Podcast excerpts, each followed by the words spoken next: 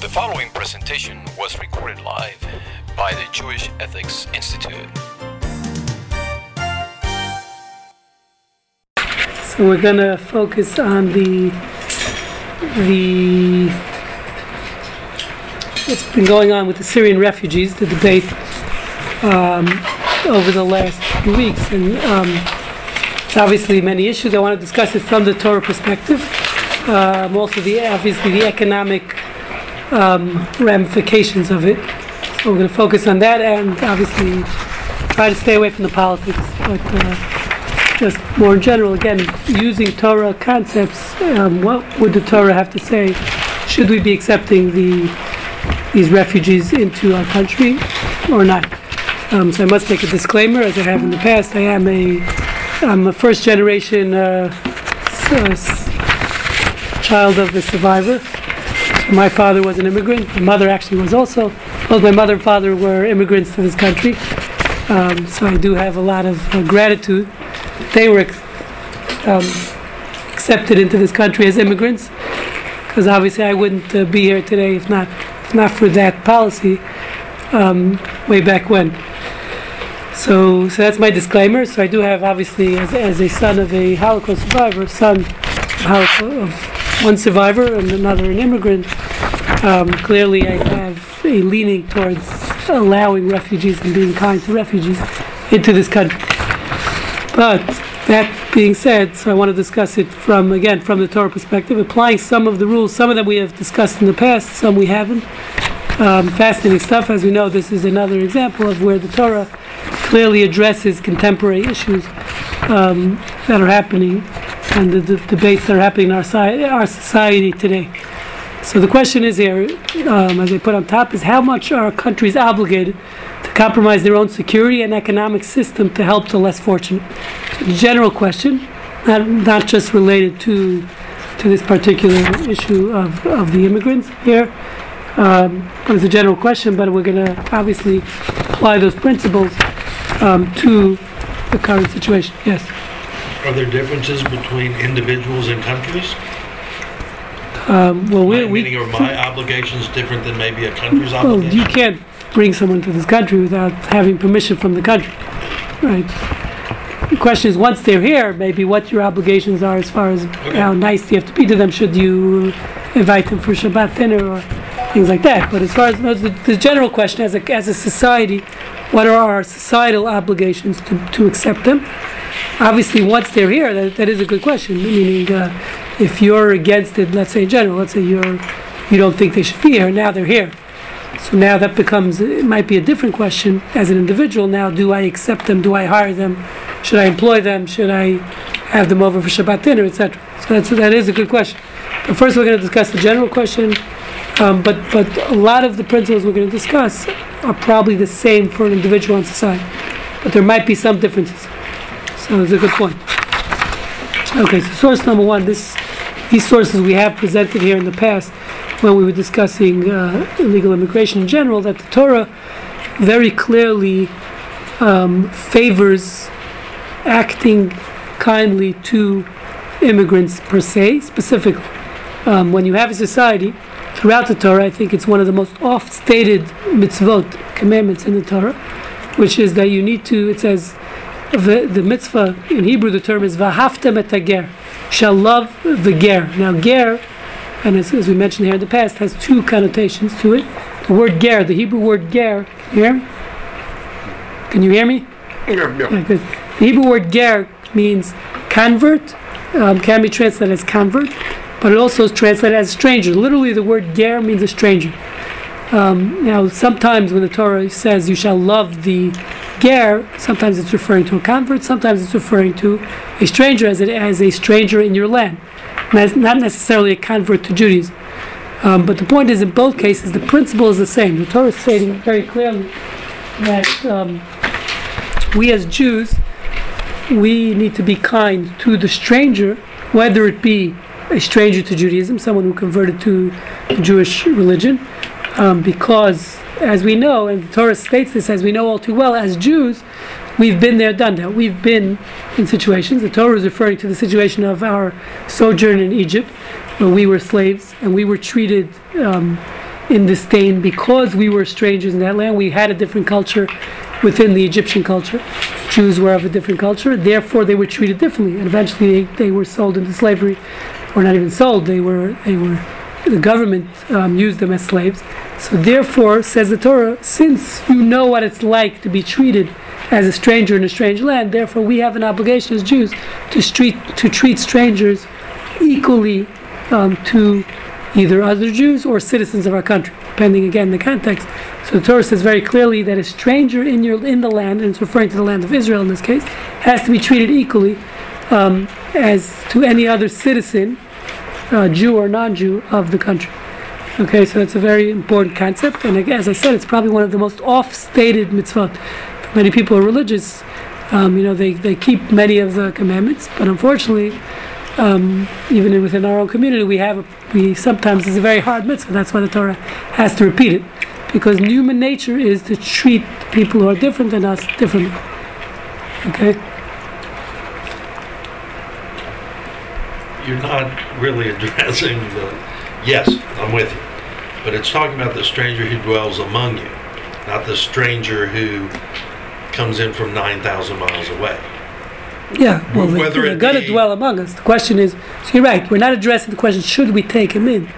But the Torah is saying very clearly, when someone does come to your country, who is a stranger, or into your community, who is a stranger, he needs to be treated equally, um, whether he's an immigrant, whatever the case is, whether he's legal or illegal, doesn't differentiate, maybe.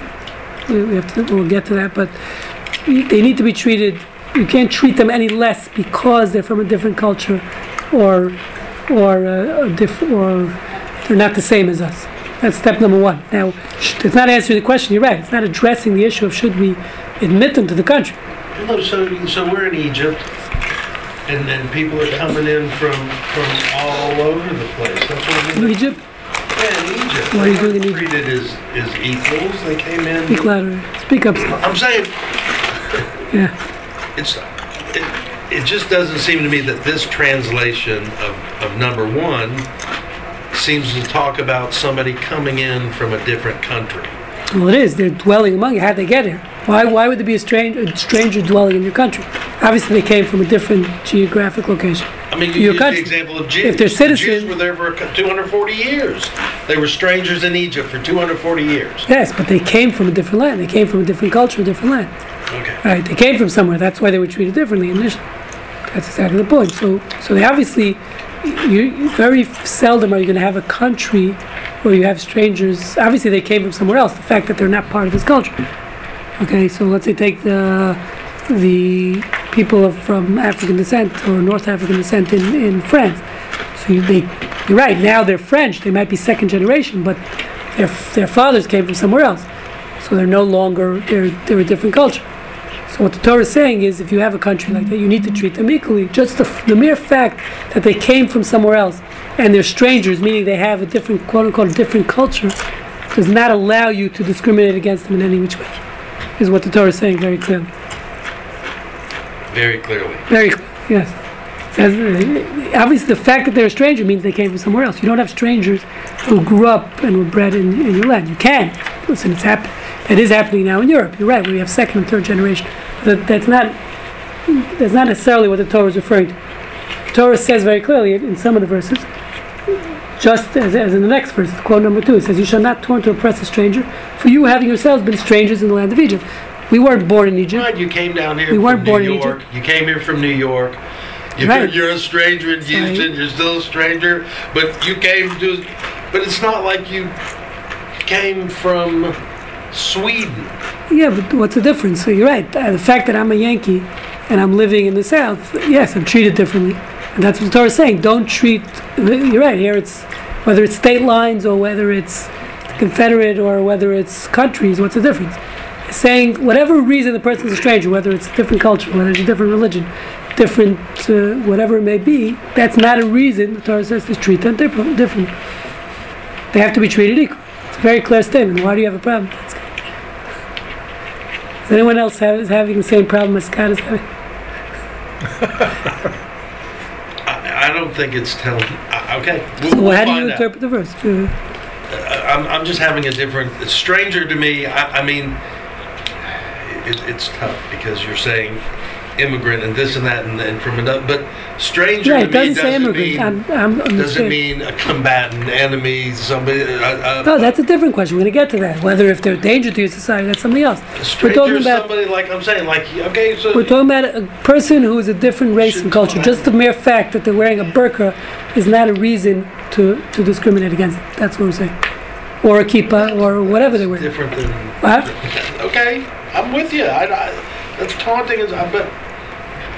And what? All right, You're not saying. I'm with you. I'm with you. Let's go. Let's go. Okay, so by the way, it says by the, way, the, the last the last quote I have here is two. It says besides you should shall not taunt them um, with words, and also says you shall not oppress them financially. It means even financially they have to be treated equally. So whatever um, financial, uh, I don't know what you want to call it, assistance is being offered to our own citizens, in a certain sense, we have to offer that to the stranger too. That's what the, that's what at least this medrash seems to be implying you treat them equally financially too. You can't say I'm not going to hire them. I'm only going to hire this person, not that person, only a local. You know, you have they have to be given equal opportunity in the financial markets also, is an important aspect. Since this is a business ethics class. Okay, now, so that that's the general rule that we've discussed in the past, which I believe states very clearly that someone's culture or race or religion is not a reason for discrimination. That's a Torah value. The concept that we have in this country, which is an American value also, which our founding fathers probably got from the Bible, from these verses, is, is the same is the same value, same concept. I don't know what happened to that forks. The forks. I brought several serving pieces. Disappeared. Um, so so but when it comes to charity, so we did also discuss this in other contexts in the past. There's a very important concept which is a general principle in all of in all of um, when it comes to financial concerns or not or non-financial concerns, whatever the case may be. Concept known in Hebrew is the concept is known as chayecha kodman. Literally, the word chayecha means like chayim, l'chayim, your life. Chayecha means your life. Kodman takes precedence. So just as as an individual uh, situation, as the case I brought here, which is the famous lifeboat ethics case Talmud talks about. Uh, you have two people traveling. Um, there's only one in the desert. There's no water. They only have one jug of water between them. So there's two opinions as to what has to happen. Both, if they shift, there's only enough water for one person. Okay, one guy has a has a bottle of water. There's no other water available. No Walmart around. Um, so do I have to share my water with the other person or not?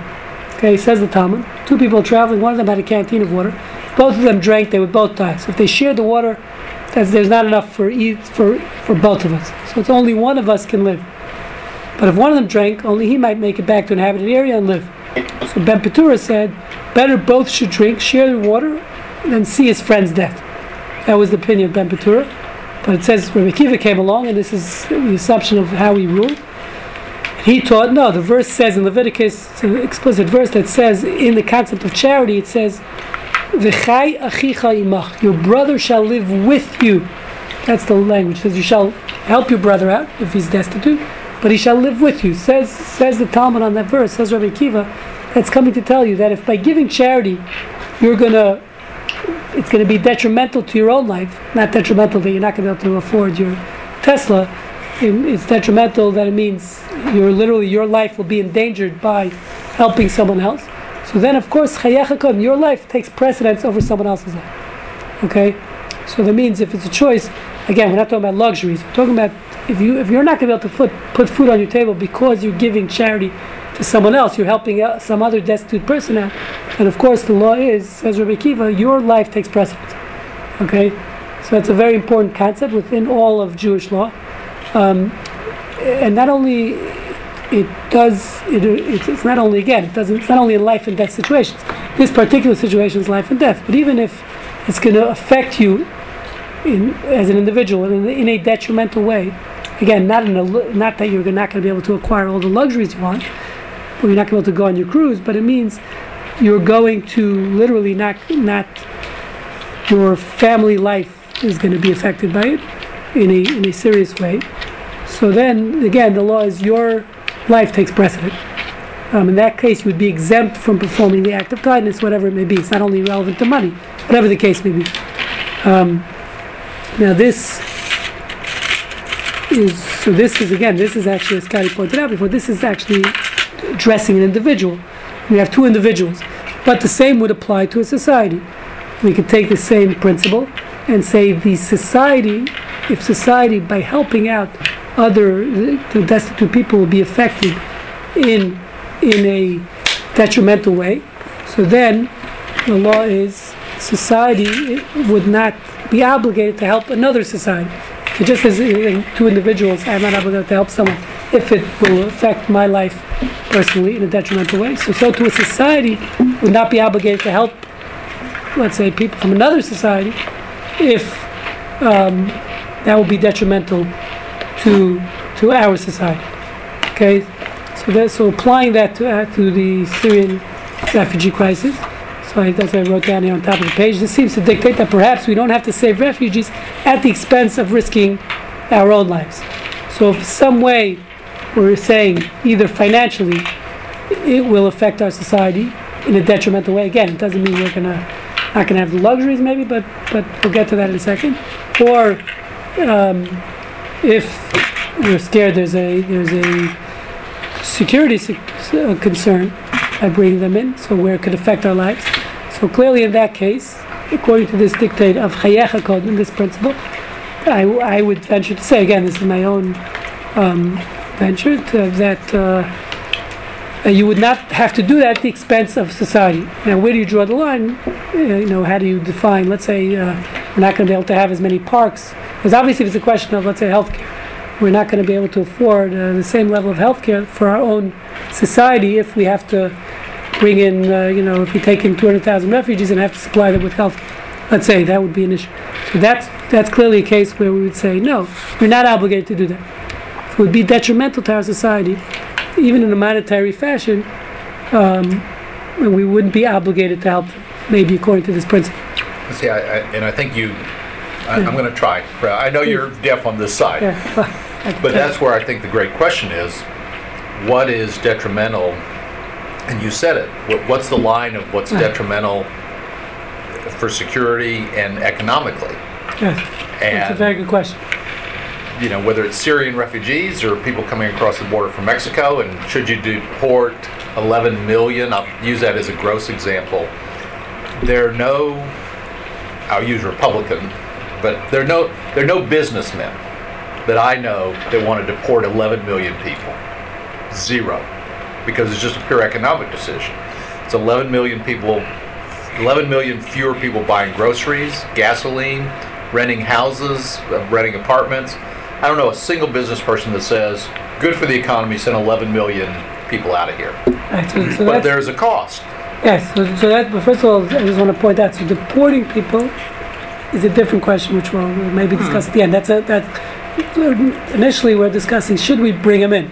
Once they're here, that really gets back to what Scotty was saying. Now, I might have a, a different obligation once they're here um, to help them. Question is, should we bring them in to begin with? There's two really two issues on And, the table. and that's right. Is there a security risk of bringing them in, and is there a cost initially, and then on an economic basis, what's the cost of bringing them, and then but what's the benefit? Because lots of things have a cost up front that may have an economic benefit later. later on. That's true. But but once they're here, dealing let's say with the with the with the immigration issue of 11 million people here, that's a whole different question of should we get rid of them now? That that might be different because now they're they're in our society, and that gets to Scotty's point. Once once they're here, we have might have an obligation to treat them nicely. We'll get to that too in a second. If they're doing things that are illegal, that's a different story. Um, so we'll, but we'll get there. But, but it's a good point. So so there's a it's a really a, ex- we can't define how do you act, act, define something that's economically detrimental or not. I'm not an economist. I don't know how to predict. Like you say, it could be initially there'll be a cost, but down the line, listen, the Jews came in uh, to settle them. Initially, there was a cost when the refugees came after World War II. But clearly, they contributed so much to society. Where I don't, I think that that cost of uh, settling them initially is probably detrimental, at least with the Jewish refugees. There's a lot of analogies being made now between those. But uh, so, so Well, again, nobody wanted at the turn of the century. Nobody wanted the Irish refugees. Nobody wanted the Polish refugees. No one wanted anyone, right? nobody wanted the Jewish refugees, and the exact same arguments were made. So now you can say, well, there was benefit, but the argument was made. Nobody wanted the Jews, you know, in, from Ger- no no country wanted the Jews of Germany or Poland in 1936 to 1942. Right, but over there, the only difference I can think of, it's true, the only difference is the over there was purely economical. I don't think anyone viewed the Jews as a security threat. Or, I, don't think the Japanese were viewed I as think, a I security think if threat. you could review the history of the writings of the time, they were a detriment to society in every way. yes, but I'm From- just saying, I don't I- think anyone thought they were going to come in and blow themselves up or shoot up theaters. Okay. I don't think anyone viewed the Jews in but that I way. they, the Japanese but were. I think, I think they viewed the detriment in, in the broadest possible sense. I think there were uh, charges alleged that they were treasonous. oh, okay. So what's treason? Yes, They no, were- they- be. they were- they few, were yeah. I'm sure that people made the charges. They were sp- okay. I mean, but you don't get to say they were proven wrong. It's sort of like saying, well, you know, the Mexican immigrants are bad for us, and here are the 19 reasons why. The same was said about the Jews or the or the Poles or the Irish. The Irish were said to be lazy. Hmm. Yeah, but none of them pointed, that they were all of Judeo-Christian faiths. Faiths. You are now dealing with somebody who is somebody, an, an, a, a, an immigrant, a stranger, who is no longer being brought up with the same fundamental Judeo-Christian values that this country was founded on. So you're talking now about a different stranger, and that's what Yeah, but I don't. The. Torah doesn't only say Well, the, be nice to the stranger of Christian well, that's faith. why I'm saying that Egyptians it's a very liberal, not in the political sense, a very liberal interpretation my interpret. that says, "Oh, the stranger means," because I'm not so sure that we're talking about the strange Okay, so no one- I haven't seen anyone- A good point, but I haven't seen anyone who differentiates in interpreting the verse and saying the only stranger you have to treat nicely is someone who's brought up in the same Christian Judeo faith.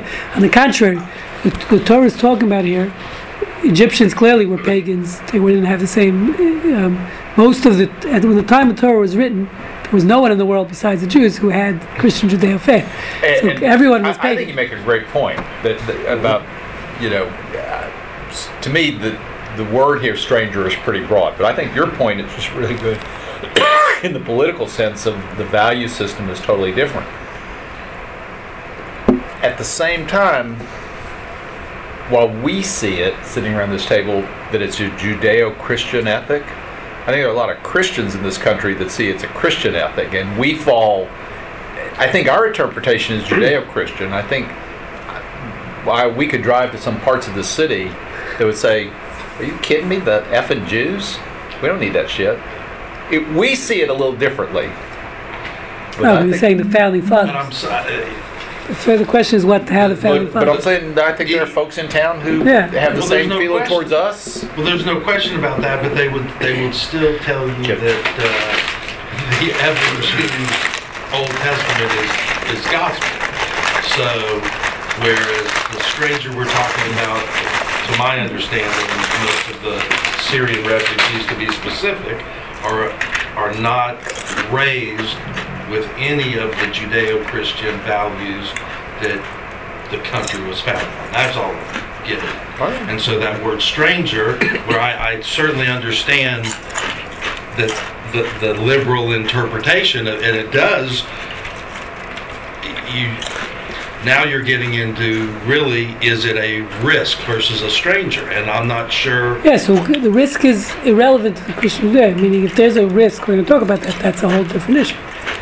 But again, um, que- the first question is before we get into security risk. That's a whole different. That no question would override if there truly is. The facts are there are security risks. I'm, al- I'm almost positive that would be would would say you don't have to take them in. The issue would be the issue is saying they're just detrimental to society, not because of the values. Maybe that is a good point. Maybe values they're gonna, you know, there's a concern maybe of them watering down our, our own American culture. Maybe I don't know. Get to that, but I'm dealing with just even detrimental economically. Um, that's really the issue here at this at this point. Chayecha Kodman, this your life takes precedence, is literally your life. Yes, security concerns, but also even economically, And It's so you're like detriment. capitalist. You know, your life takes precedent. I mean, right? So that's the question. Meaning is that, that's you what I was saying before. It's a very where do you define detrimental to society from an economic Right, viewpoint? correct. In other words, if I'm not going to be able to have the same lifestyle uh, that I had till now, does that mean it's detrimental? How, where do you draw the line? So the truth is, it's not only about needs. Even, even we live in a great society where we have, uh, you know, a lot of uh, things that are considered, um, what's the word I'm looking for? Not pleasure. Modern conveniences, opportunity. I'm saying what other societies probably is considered is is a is a pleasure. What's the word? Not pleasure. Comforts. What? Comforts. comfort or above and beyond in our Luxuries. society that's that's probably a necessity for many people at this point of, of our lovely country so let's say even for example let's the, the talmud talks in other places not relevant to this um, where for example um, you have two villages on the mountain okay? There's a famous also famous lifeboat ethics case. So the, the top village the river goes down the mountain. So if the top village uses obviously if they need the drinking water they get it first. Even at the expense of the downward village they could take the drinking water. But let's say they just need to wash their clothes with the water. Can they do that even though the bottom village is now not is going to lack drinking water? They just want to use it do their laundry in the river which will now affect the bottom village. Says the talmud yes because if this is the way your society if you know, the fact is that your the river comes to your village first you have precedence and for whatever society needs even at the expense of the other societies allowed. So even if it's technically you could say you know washing clothes may be considered a luxury in a certain sense. That's what the word i was looking for. It's a luxury. Says the talmud so for example let's say because you can make the argument and we're not going to go there with uh, let's say uh, universal health care let's say we, we should spend saving lives is the most important thing so let's spend all our money most of our budget should be going to healthcare as opposed to opera, you know, culture and society, building parks, national parks, things like that. So, so why do we say that? Spend all our money for the greatest healthcare because that's saving lives. That takes precedence over everything else. It's not true because we understand part of society is having culture. Okay, need society needs to have culture besides the necessities of society. Society can't exist. So that is also considered in a certain sense a necessity for a society, maybe not for an individual, but a society needs to have opera, needs to have parks. We need to. So even at the expense of now, healthcare is going to be. It's not going to be as good because we can't apply all those funds to healthcare. So I think the same thing would apply here. It's, it's it is a it is a liberal definition in the sense of it doesn't have to be a necessity. When we say detrimental to society, so if by them coming in, or I don't know them, I don't want to use that. If by bringing a group of people in where now our society, even the culture of our society might be uh, in a certain way affected, okay, that's also a problem. It's not just necessities of society. So it's an interesting, so exactly where to draw the line, it's obviously a very gray area. But, but that's important. So that's number one. The, the other thing is there's another principle we said in the law in the principles of charity is which is something called discussed it here in the past also that there's a hierarchy in charity. So there's something called aniye ircha kodem, um, which means if I have X amount of funds to to give to indigent, indigent people, the the poor of your own society of your own city comes first. Okay, so so there's an argument I've seen which I think would fit here when it comes to the refugees. Meaning, let's say if we are not treating our veterans, we don't we can't afford to take care of our veterans, or whatever the case may be, the indigent of our own society, the homeless people in our own society, or even the immigrants that are here already. So, should we now bring in new people, and which the funds will be moved from from the current immigrants who need them, or the current uh, whatever it may be, our veterans, and, and now give them to people. So, according to this principle, is saying we have to take care of our own first. Okay, that takes precedence. Now, obviously, again, there's a fine line. How do you draw how much money should we be giving to our own? How much? What does it mean taking care of our veterans? What does it not mean? So, again, it's it's a gray area, but there is a principle of we need to take care of our own before we start taking care of others. So even though we, again we have the principle, we have to treat them properly, but if we're not treating our own properly, we always need to take care of our own first. I always um, say of the story with uh, this is my sister-in-law's brother went to speak to Moshe Feinstein in 1973 when the Vietnamese boat people were coming into the United States. I think I've said this here before to ask him whether we, as Jews, as a Jewish society, community, should we be going out there protesting. Excuse me. At the time when they were turning turning away the Vietnamese uh, boats, um, so Moshe Feinstein yes said yes, it's an obligation to, as a Jewish community, we need to be out there protesting in front in the front lines with everyone else because we do have an obligation to them. He said, but before you go protest- Bring them in, to let them in. to let them in at the time. This was in the se- making 73, sure I think, because they're not. before my time, uh, 70s, early 70s. Um, he said, but he said we should be doing that, but first we need to take care of the problems of our own community first. So, meaning, yes, we do have an obligation, technically speaking, uh, by by this commandment. He said we need to be out there protesting to allow them in and taking care of them. But the question is, first we need to take care. We have a we have a a, a uh, priority list and who we need to take care of first. First, we need to take care of our own community. Then we deal with them. So Yes. that also comes back to your point, which I mean I'm really personally struggling with. I mean, the, the, they're not Judeo, but the Vietnamese were clearly not Judeo-Christian. Also, just just just file that away for the moment. And then what what about you know, which is what made me start thinking about this even more. What about when you created it? So the Vietnamese refugees were as a result of our doing, you know, having a war on their country, uh, or carrying the war to their country, and the Syrians, you know, and I'm not trying to make the argument. I, you know, a lot of people say the, the refugee crisis is of the United States making, and so now what's, how does that change our obligation? Right. because that changes my thinking of, you know, do I really want 250,000 Syrians coming? I don't think so.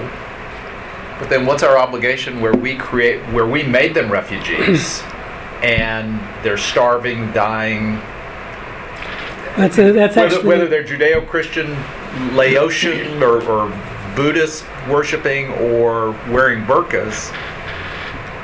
So what's actually I don't want to? David. I hate to say this, but that's Chris Christie's argument. What you're saying, Chris Christie.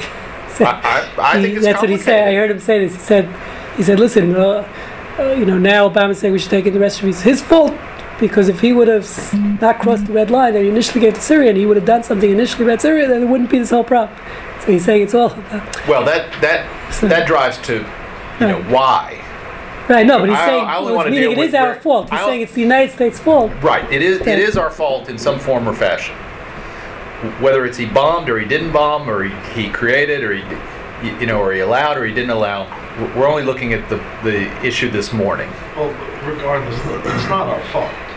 Oh, Whether he he's did saying or it he is. didn't. I know what everyone's saying. Bottom line is, it, it, the Well, fault we could have prevented lies with this. that over Right, there. right. I okay? No, but the right, question I is, we think- could have I think prevented that's it. right. And I mean, that's the bottom I think that's line. right. Now, That- that's whether or not he blaming- bombed or not, okay, fine, you can argue, but it's really not the U.S. Because there's no guarantee. happening. He's a madman. Right. There's no guarantee that in any way that if he bomb, if he said, okay, the red line, I'm bombing the f out of you this So morning, the- the- that all would be Right, good no, the today. issue, though, I agree. it's easy to say it turned Right. out this way. But- But, but have, okay, so so on the other side, and and I, I'm agreeing with a lot of this, meaning that no, you shouldn't taunt or oppress a stranger, and yes, you should accept them, and they should have one law, and th- no discrimination. I'm, I'm with all of that, but now with the class, and, and I'm specifically speaking about a, a, a Syrian immigrant that we're talking about in the United States. I'm assuming this is a class. I don't know that, that like I said, that stranger is actually it. But have so so have we tried other things? Have we tried aid? Because these people are starving. It's a it's a horrible thing what's going on, whether or not you're on one side or the other. Right. So so what do we do now going forward? And is our money best spent? And I have no idea, but I've heard safe zone or camp or whatever you do. Is our money better spent over there? I'm just thinking this this certainly does add, add credence to yes, bring them in, and, and I'm for that. But I'm not so sure this is Solution. the, the stranger that, that maybe Right, everyone's talking about. Okay, So, so I just wanna is address our, your is our money better spent doing Right, so it's a great something rather than I wanna arguing about if there's a red line or should There is we a bomb concept right? in charity which Let's I didn't help put down. somebody. They are where they You are. know, right. I mean, And, and, they're- No, no, and- and we can all point. agree that those quarter million people, or however many millions, they didn't do shit. Right, they're in a this. horrible, horrible They were just spot. hanging No around. matter, no matter No, but I- I wanna address your not. point. They were I just agree hanging- with they that were just 100%. hanging I'm not saying that, but as an American, you know, we do have a constitution that is of Judeo-Christian descent. So maybe there's Wait, an argument going back to to the same talk thing, I want to address your point that you made, it's a very important point, which is in charity, I didn't put this on the sheet, I was thinking, should I or should I not, but I didn't think it was relevant, but now that you brought it up, meaning there is, we discussed this in the laws of charity, it says the best, the highest form of charity is not to give someone a handout, it's to give them a loan, as we discussed many times. That's why David's in the loan business. So, so. We're all in the helping business here. That- that's, we're, all, we're in the helping business. We're in the So- aid. So meaning, so so you're right. If the the ideal way might be to help them stay where they are and help them there, because that maybe you can make that analogy. That that would be like giving them a loan, if that's possible. Again, I don't know enough. We're not. We don't know enough about the military situation at this point. I'm not sure we can do that anymore. But at some point, meaning, could we have helped them by having them stay there and, like you're saying, make it create a safe zone, whatever it is. I don't know enough about the politics of it, but that might have been. You're right. Ideally, that would have been ideal, according to the laws of charity. It's not. It's because they're going to come here. We got to give them a hand. That's the way it's going to work. At least initially, they're going to need a handout. They're going to need schooling. They're going to need healthcare. They're going to need everything, right? So housing. So you're right. That is the lower level of charity. Ideally, of course, if we could have fixed it there, that would have been the best. However, I don't know if it's possible. Again, that's not, you know, assuming it was, you're right. You're 100 percent right. That would be the ideal within these principles that we're using. I didn't, I didn't put that down because I didn't want to go there. But now that you brought it up, so there's, there's one last thing which I found, which I fascinating. I never knew this existed, um, which is I found an argument amongst the early authorities. This exact question, an interesting question, which I don't know if there's this question within within uh, um, Western law, which is do the inhabitants of a city have do how does it work? Do you can you tell someone I don't want someone moving into my city? Does that exist? Let's say Houston will decide we don't want anyone coming, which is really the debate going on today. Governors, you have governors of states saying we're not going to accept Syrian refugees. Okay, so is that even legal? I don't know how it works in, in our country. I mean, it seems like actually it's probably going to end up in the courts because the federal government is saying they have to take them, even though certain Settled governors. law. What? States, cities and states don't have the right to uh, say deny that, people. but they are. You have governors saying No. that. They- You have 23 states saying they're not going to take. it. you need to distinguish between what they're saying Right, and what they can action. do. Right. They're not able to send the, the state national guard to guard the borders. That- Right. Well, well, the Texas said Governor Abbott said last weekend he's not going to let them in from te- into Texas Yeah, at that's the a border. poli- that's a and the political- government's saying that he doesn't have the right political to say. statement. Right, Huh? That's a political They're statement. going through non-governmental, the, the, uh, the usually Christian charities anyway, so it's a moot point. You can go to. Right. You're saying You go There where- You're right. There were 33 governors, that is correct, that have sued, So it was 20. that that have sued, 33, that have sued that says they can't do it, and it's, uh, it's not under the Constitution, it's under Section 8 of the something or other. There is a statute that they are claiming. And- every time, every time a governor doesn't like something, they claim state rights. So that, if you recall, forget what the- was why governor said we don't have to let black kids into these public schools. That's state rights. And the court said bullshit. Right, so let's see. So this is it's something I found, which is fascinating. I didn't know this question even existed, so I found that someone sent me this um, before last week. It says like this: During the Middle Ages, many Jewish people could only live in designated areas of the city. Often Jews from other, we're number six on, on the Yeah, page. got it. Number six. Um, often Jews from other cities looking for economic opportunity. This was Jews with Jews um, would seek to move to other cities. However, the Jews of that city feared that the newcomers would deplete their sources of livelihood. Furthermore, the space in the ghetto, as Jews historically lived in ghettos, was often cramped and insufficient for the original inhabitants' natural growth. Accepting newcomers could come at a real expense to the existing Jewish population. Do the existing inhabitants have the right to stop the newcomers from joining their community? So this was a question posed in the 1100s um, to the early authorities. So, so you have, of course, Judaism. So you have two opinions. Um, so the, you have the view of the Rosh, who was uh, it was an acronym. for His name was Rabbeinu Asher. Um, so he writes. He was asked this following question: a Jewish a Jewish person wants to come to a different city conduct business? do the inhabitants have the right to stop him from joining their city?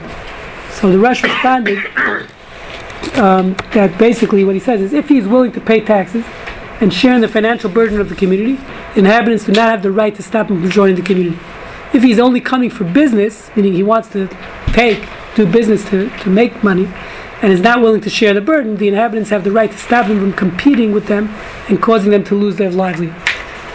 So this gets into a whole really other question, but it's an economic competition question, um, maybe even flying in the face of capitalism in a certain sense. But there's the whole question of Walmart versus mom and pop, maybe. But but without leaving all that out of it, he's just saying the Rosh is saying very clearly, as long as they're ready to share in the financial burden of society, they're ready to be citizens and pay taxes and do whatever they have to do, then you have no right to say you can't come into our city. Okay, that's what the Rosh said very clearly. Um, Can you par- parallel this to the 19th century when the German Jews were here first? There were large numbers of German Jews, especially in the East United Coast States. and all over. And then the later part of the 19th, early 20th century, then our people, the Russians and Poles and Right, and the Germans, the Jews were not happy. Came in, and there was prejudice, yeah, sure. prejudice against our people coming from Lithuania. From our own, pe- meaning Yeah, from yeah, our own. Okay, because the early Germans had already assimilated and Right, very these people coming in uh, looking very less traditional, Right. whatever. And Ah, there's just such that parallel there. There was Yeah, prejudice. sure. So, so what the Rosh is saying very clearly is you have no right to say you can't come to our, to our city or our society. You can't do that. But if you turn the page, Ma- Maharik, which is an acronym for I don't, I don't remember what, um, says says he seems to argue. He says that as a society, as a city, you have a right to say you can't come live in our city. Again, obviously, this is not this is not uh, where you have the United States of America. This is talking about you know, if the, you have a, a certain Jewish community within a certain city, a ghetto in this particular case, so the people that ghetto could say, listen, we can't, we can't afford to take in any more inhabitants, even if they're ready to partake, even if they're ready to do business and to pay taxes, he still, he seems to imply that they have a right. Um, he says, um, they- he maintains that the inhabitants of a city do have a chazaka on their town. They, they, in a certain sense, society says we own this city, and therefore we get to decide who can move in, who cannot. This gives them a right to prevent others from moving there, especially if it will hurt their livelihood. According to this approach, the right to live in a city does belong to its inhabitants. As such, newcomers need the permission of the original inhabitants to move in. Okay, so this is a general question. Do I even have a right to? Is there a concept of we own this this city, and therefore we could say you can't come in, you can't live here? So that's an interesting, uh, fascinating question. Um, I found um, that uh, Rebbeinu Thomas, I put it in number in B. It really should be C. Mistake here. It's okay. Um, It's okay. Okay, it's uh, he actually he uh, Tama was one of the Baalei Tosafos. He actually was a medieval commentator, lived in France, early authority from France. Um, he actually some communities he writes would put newcomers in excommunication. That means they would say no one could do business with them because people were coming in who they didn't want there in this society. Other Jews, these are fellow Jews, and they would actually say no one in the community can do business with X. They wouldn't allow them into their synagogues. Very similar to what you're saying, to turn of the century um, where the, the Jewish community said, listen, we can't afford to have new immigrants coming in, and therefore, if they're going to come here to do business, they're going to affect our livelihood, and therefore, we're not allowing them to. If they do come in, they couldn't prevent them physically from moving there, because if they do come in, no one could do business. No one is allowed to do business with them. Fascinating concept. Okay, well, certainly not what we just learned here. Uh, again, well, he's. I'm assuming it's a good point. So I'm assuming they're using this concept of it's it's affecting the society detrimentally. It's affecting our businesses, and therefore, so if that's the case, that might be. Then we're saying that's an exception to the rule. The principle is you have to treat them equally. What we said before is our life takes precedence. So society will be detrimentally affected, which again, that's a question of how do you define the detrimental aspect. And, and That's really what it boils down to. they're using the word newcomers. Is that a? They use a stranger. No, it's fellow Jews. It wasn't. It wasn't so, so wasn't it's common. not the same. They're not Yeah, using fellow stranger. Jews. In this case, it was fellow Jews. Okay. Okay. Um, so now, just you know, we don't have much time. I want to get to. So on the other side, you have a very another important concept which we discussed here in the past. Something known as There's a concept in, in Jewish law known as midat sedom. Midat means a character trait. As Jews, we try one of the the epitome of what we don't want to behave like is what's known as Sodom, Sedom. The city of Sedom was famous for many things, but amongst others, it was famous for they had they actually mandated anti-hospitality laws. They did not allow um, guests in the city. You weren't allowed to stay overnight in the city. No hotels were allowed. You weren't allowed to have guests overnight. What's fascinating is people don't. The, the Medrash discusses, and I quoted it here. I actually paraphrased it. I didn't quote it. Um, Sodom was concerned that non-residents would partake partake of the lagres, largesse of natural resources of gold, silver, sulfur, and other precious metals that Sodom possessed. Sodom was actually even today, where we know it was archaeologically, which is a Dead Sea area. The Dead Sea is famous. If you go to the Galleria, you'll know that they sell all types of uh, minerals and, and mud masks. Why? Because it was destroyed. Uh, the, the Torah was destroyed, but it was known for it was rich in minerals. That whole area of Israel still is today is very, was very rich in minerals at the time. And the people of Sodom, the of the city, were concerned. People were flocking there. It's like the gold rush. People were coming in, and they were gonna um, they were diminish their the natural resources that, that were there for the people of the city. That's why they they didn't just they weren't cruel people and said, okay, we're to outlaw any any uh, people coming in. It was because they were concerned with their financial welfare. That was the reason. Okay. Um, it says in their selfish fear that their wealth might be diminished, they allowed no strangers into their country, which is the country of Sodom. As we know, eventually the, it was destroyed because of this. Um, it says the, the famous story. It says the straw that broke the camel back, the camel's back, was that they it was one person who had a guest um, overnight. It was a young woman came to the town. He kept her overnight. The, the people of the city came. They took this woman out. This guest, they says they smeared her body with honey, stripped her, smeared her with honey, and they allowed bees to literally kill her, stung her till she died. And it says at that point, it says that was the straw that broke. That's when God decided to destroy the city. At that point. Okay, so, so there's a concept throughout Jewish law known as midat sdom. That as Jews, we should not have those attributes. Those are terrible attributes. That's the epitome of what we don't want to be like. Okay, um, so much so that it's even mandated, and we discussed this here in other contexts. There's a concept called zenen of zelo chaser. That means in a situation where you're not losing really, where as a society or as an individual, you can provide. Your neighbor comes and wants to borrow something where it's not going to affect it. You know, he wants to borrow. Uh, I don't know. What's a good example? A towel from you, and you you just don't like the guy. You say, "I'm not going to give it to you." So even though you're not losing, he this guy can benefit from it, and you're in no way losing by giving it to him. If he's borrowing your lawnmower, okay, you could say, "Listen, it's wear and tear on it, etc." But if he's using something which he can benefit from, and you have no way to lose, then it's mandated that you give it to him. But uh, the halacha says we even force him to give it. to him. It's called mikofen al midastom. It means if someone's acting like a sodomite um, and they're not giving uh, someone uh, something they can use, where there there's no loss to them if, they, if that person benefits from it. The law is we can force them. The court can force them to to give it to them. And that's what they put down here.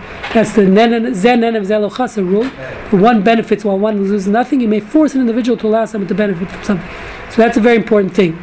Now that being said, so um, there's another aspect to it, which is Lot, who, as we know, was a was a resident of Sodom. He actually invited guests to his house. Famous Lot, who was the nephew of Abraham. And the Torah says well, he had this attribute he learned from Abraham that you have to be kind and, has, and hospitable. So he lived in Sodom. He was wealthy, but and it says they allowed Lot in because he already was coming in. The reason why they allowed Lot into the city is because he already is coming with many flock. He already had his own resources, so therefore they allowed him in. And once he was living there, he, he knew from Abraham you have to be hospitable. You have to invite people to your house. You have to have guests over. So when the three angels came, the Torah says what happened was the people of the city surrounded his house and they said, "Give us your guests. We want to kill them." Lot, very strangely, the Torah says that he said, "I'm not going to give you the, the, the three guests." He didn't know they were angels. I'm not going to give you my guests, but you can have my daughters and you can rape them. You can do whatever you want to his daughters. Okay, which is obviously a very strange thing for a father to say. Not a that's not normal. So, on the, that that is where I think, and this is an interesting thing. I've seen this um, that concept of what we call misguided. I put down here. I explained as misguided hospitality and altruism. Meaning, well, someone is so altruistic um, that you say you want to help people, even at the expense of yourself, of your own, you're ready to give up your own daughters and let let these people have their will with your daughters in any which way they want. That is that's not a good thing either. Because if someone's so kind, where they're kind enough, where it's gonna, we're saying even at the detriment to their own family, that's not a good thing. And Judaism says that that Lot's altruism was misguided. Abraham knew there's a line, even in hospitality, even in, in kindness, there's a there's a line where you say at a certain point where if it's going to affect our society detrimentally, or even your own, in this case his own family, that of course is wrong. So that's where the security risks I think come in here. And again, I don't know the facts, but assuming there truly is a security risk involved, then clearly that that would be a problem with letting them in. That's what I want to now. In conclusion, because we're out of time, is so again, what I at the end of the day is if they're willing, and I put that on the bottom, if they're willing to pay their fair share in taxes, we should welcome them and not behave like the selfish people of Sodom. But of course, they must be properly vetted to make sure there's no security threat to our country. So, assuming that's possible, and if it is, if it's not, I don't know. You know again, I don't know the facts. Um, whatever the facts are, if there's a true security risk, then clearly that would be a problem. And I put here the, the question is, even are they considered a rodif, the pursuer? Meaning, if people are coming in where you know they're a threat, that they can actually be a security threat. So then they might have law of a pursuer where that would be an issue of, of how you deal with them. But bottom line is, we have an obligation. There's, there's obviously competing principles here. Clearly, have an obligation to be kind to the people, whatever their values are. Even now, unless you make the argument their values are to kill us and blow us up, that would be a different story. Okay, which some of them that might be. Some do make that argument. So, depending on the facts, we clearly have an obligation to let them in um, if they're not a detriment to our society. If they're going to be a detriment, that's where it gets to again how how we view that financial detriment would have to be figured out.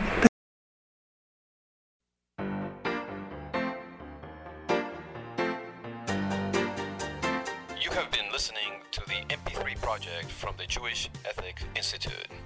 For a complete selection of our lectures, please visit our website at j-ethics.org. Shalom.